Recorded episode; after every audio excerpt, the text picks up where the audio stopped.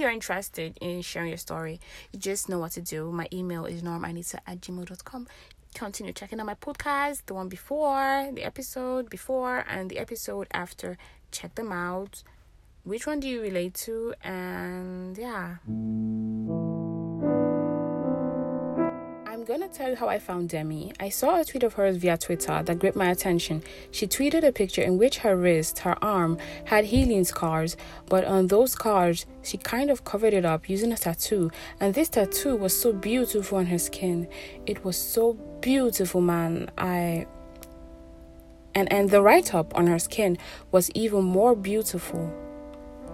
Letlo Halaba is South African, CAPAD, meaning the sun will rise. It touched my soul and I just knew I had to DM her, and she was rather pleased to share her story on her journey of how she's coping with mental illness.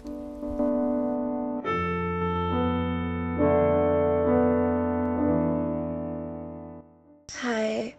My name is Demi, and first of all, there's no such thing as problems being too small or problems being too big. Every problem is a problem, and we deal with things differently. Your light bulb going off, your general light bulb, like normally, right? The one that's in your room going off sends you into a spiral. That's a big problem for you. Problems are relative. We don't carry the same load. We're not the same, and it's okay, you know? And I don't like saying suffer because I don't suffer from mental illness. I live with mental illness. I'm at a stage in time and point in life where things are really not that horrible anymore, regardless of what is happening around me. The world is burning. My personal world is burning, but there's power and there's beauty and acceptance and knowing that, you know what, I have bipolar. Okay, here are the things that I have. I have bipolar.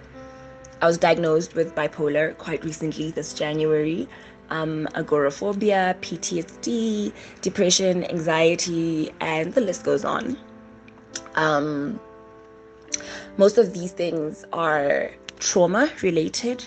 And before 14 or 15, I was never cognizant of my mental headspace, never. I never thought about it because I was just generally that person. I was always happy, or even if I was happy, you know, like there were bad days. Of course, there are always bad days. So I was never cognizant of my mental headspace until early this year, January, when something happened to me, something very traumatic happened to me.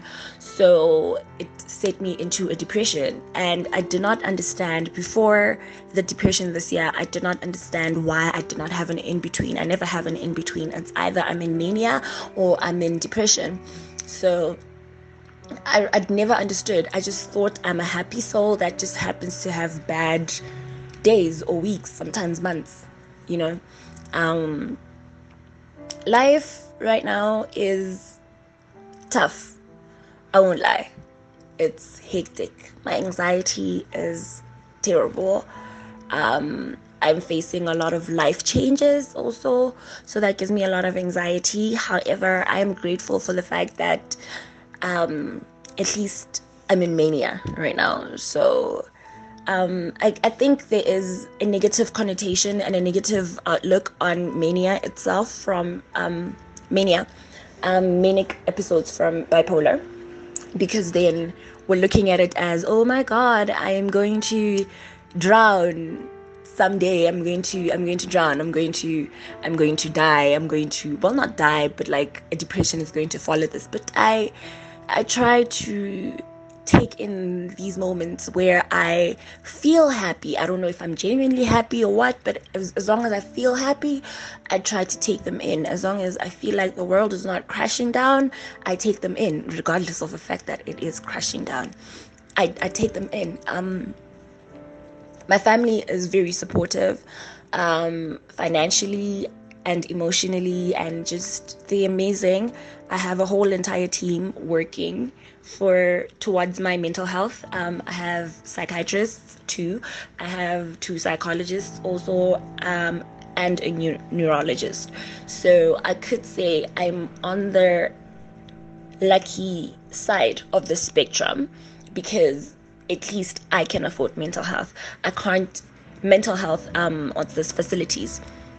I can't imagine what it's like for someone to not actually, I can imagine for someone to not have access to these things, because for the longest time ever, I hid this from my parents, and I was just like, you know what, it's fine. And also my parents just were not educated about these things until quite recently. So yeah, I don't know what to say anymore, but every day is a fight. Every day is every day is different. I do experience happy moments, and every time I'm sad, I just remind myself that you will have bad days. You will, regardless of bipolar or not, whether you are the most sane person on earth, you will have bad days, sometimes weeks, sometimes months, and it's okay. Let yourself feel and be in that moment and be there for whatever emotion that you're feeling, and understand that things do get better. They might not be better now, and also understand that your normal yesterday will never be your normal today. So learn to adapt. Not even learn to adapt, you're human. Your heart is a muscle, it will adapt. So allow it.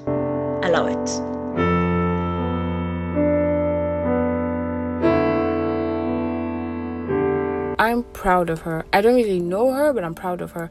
This is someone that was diagnosed with bipolar disorder. She has manic episodes. She's living with anxiety. She has agoraphobia. All right, let me just tell you a bit about bipolar disorder. Bipolar disorder is an illness that produces dramatic mood swings, amongst other symptoms. A person with bipolar disorder will go back and forth between periods of depression and periods of mania.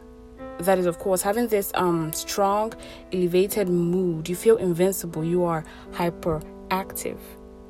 Mania feels good at first. It has a tendency to spiral out of control. You may behave recklessly during a manic episode. Maybe gambling away your savings, engaging in inappropriate activity. You may also become angry, irritable, and aggressive. Picking fights, lashing out when others don't go along with your plans, and blaming anyone who criticizes your behavior. Some people even become delusional or start hearing voices. I'm explaining this because I want you to understand that being kind to people can go a long way. Most people are going through it, and the last thing they need is for someone or for, other people to add to their problems.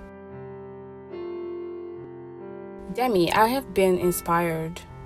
Not gonna lie, and I'm not trying to discredit anyone's pain, but sometimes when you hear others share their story, you start to connect with their problems. No matter how heavy they are, you learn to deal with them. You see people talking about what they've been through, and you're like, okay, and they're still pushing through. Then slowly you start to believe in yourself. You slowly pick up the shattered pieces of yourself and put them together.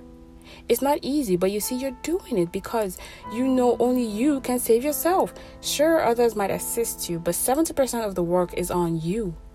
Just imagine if Demi refused to acknowledge she needed help. You guys know how difficult it is introducing African parents to something new. Still, Demi did just that. I don't know, but she might have had her doubts. She might have been discouraged to even tell her parents, scared even, but she did just that. And Demi, if you are listening to this, well, of course you listen to this, I love your energy, because you refuse to break down and remain there. You are a fighter, just like the rest of us, and I believe you've inspired others. The tunnel may seem a bit dark, or even way, way dark, but be rest assured, the sun will rise, and so will we.